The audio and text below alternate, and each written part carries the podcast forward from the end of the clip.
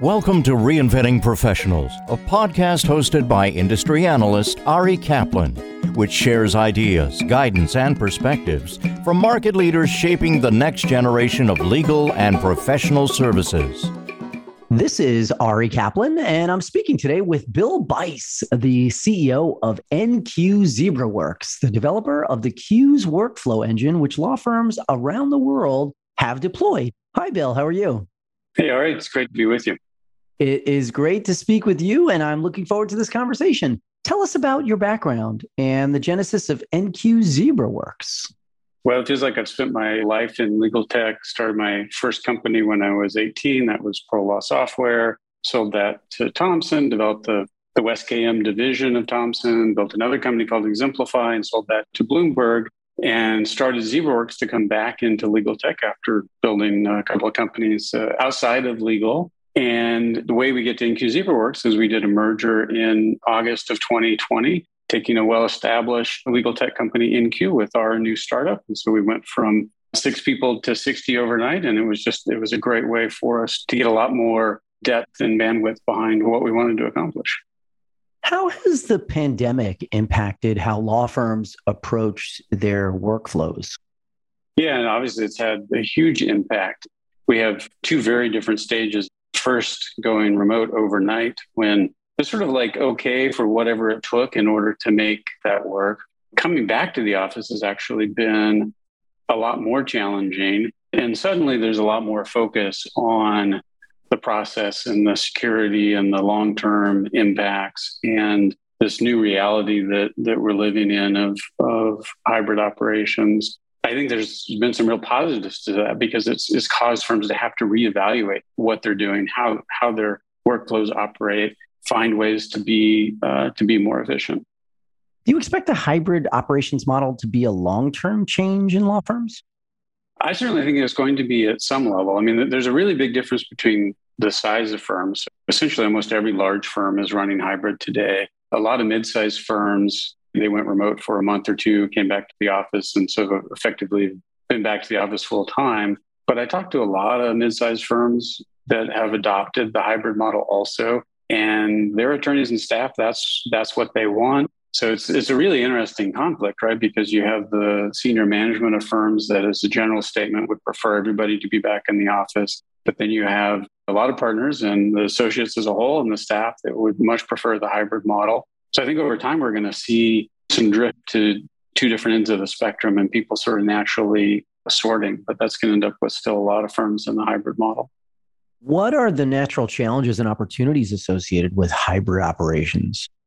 The last two years have been the most profitable the law firms have had in the entire history of the legal industry. So it obviously proves that this model works and it's effective it's one thing to do it for two years and think of it as a temporary thing. It's another thing for it to be the long term way that you operate. And so, how issues that we've tackled that, that seems really simple, which is just how do you deliver the mail? That suddenly becomes a big issue when you don't know where somebody's going to be at on a given day. It has really forced firms to take their digitalization efforts seriously. So digital transformation, which has been, you know, been a big deal in legal tech for a long time, suddenly comes to the forefront because you you know you can't work from anywhere on on a piece of paper that's in one place. I think that's one of the real silver silver linings of the pandemic because it's shown that it's worked. It's exposed a lot of senior attorneys and firms to technology in a way that uh, previously just hasn't happened. And so I think there's a deeper appreciation for the value of technology in law firms.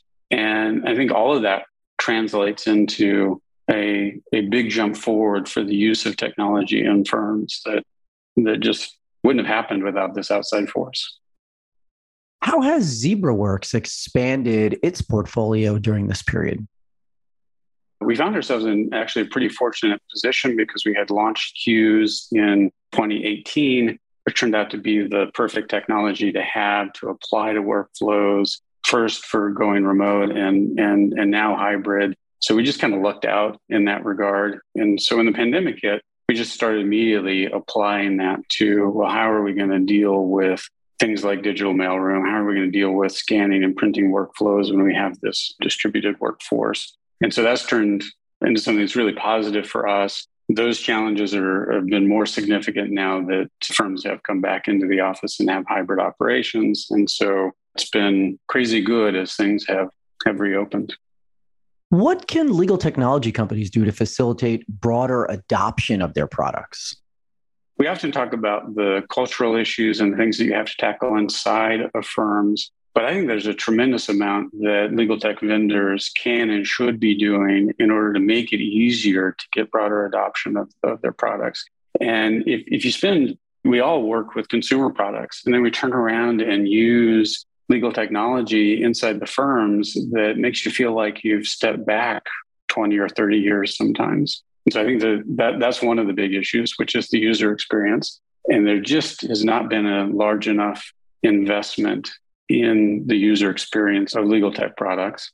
And then the, the second one is, is just the, the lack of integration. So particularly if you, I mean, if you walk into a firm that has eight, nine, ten different systems that you need to use as a, as an attorney or a staff in order to be able to access all of the, the key information and all of the processes and workflows to do your job, that, that's honestly kind of ridiculous. And what we need is the, the glue to tie all of those pieces together. And it's so custom firm to firm. There's a tremendous amount that, uh, that we as, as legal tech vendors can do on both of those fronts to make it so much easier to drive deeper adoption with, within firms.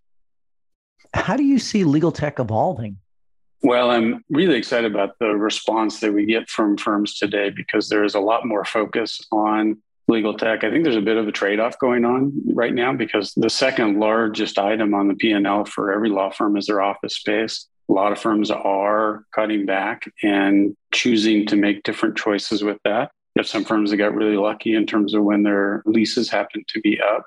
And some of that is getting reallocated into technology because that's you know that's what kept firms going and made it possible to have these two years of enormous profitability. So I think that focus creates a, a tremendous amount of opportunity for law firms in the longer term picture you know, we operate in an industry that has sometimes made decisions, and in fact, we saw it at the start of the pandemic. Right? We we all thought that that there could be a significant slowdown. Firms cut back, and that actually was very harmful in what turned into be one of the biggest growth periods for for legal that that we have seen. So if we can learn from that and start to do longer range planning around what technology can do for law firms and for their relationships with their corporate clients, I think there's a lot we could gain from this whole experience of the of the last two years. This is Ari Kaplan speaking with Bill Bice, the CEO of NQ ZebraWorks the developer of the Qes workflow engine, which law firms around the world have deployed. Bill, thanks so very much. Thanks, Ari. It's been fun. Thank you for listening to the Reinventing Professionals podcast. Visit reinventingprofessionals.com or arikaplanadvisors.com to learn more.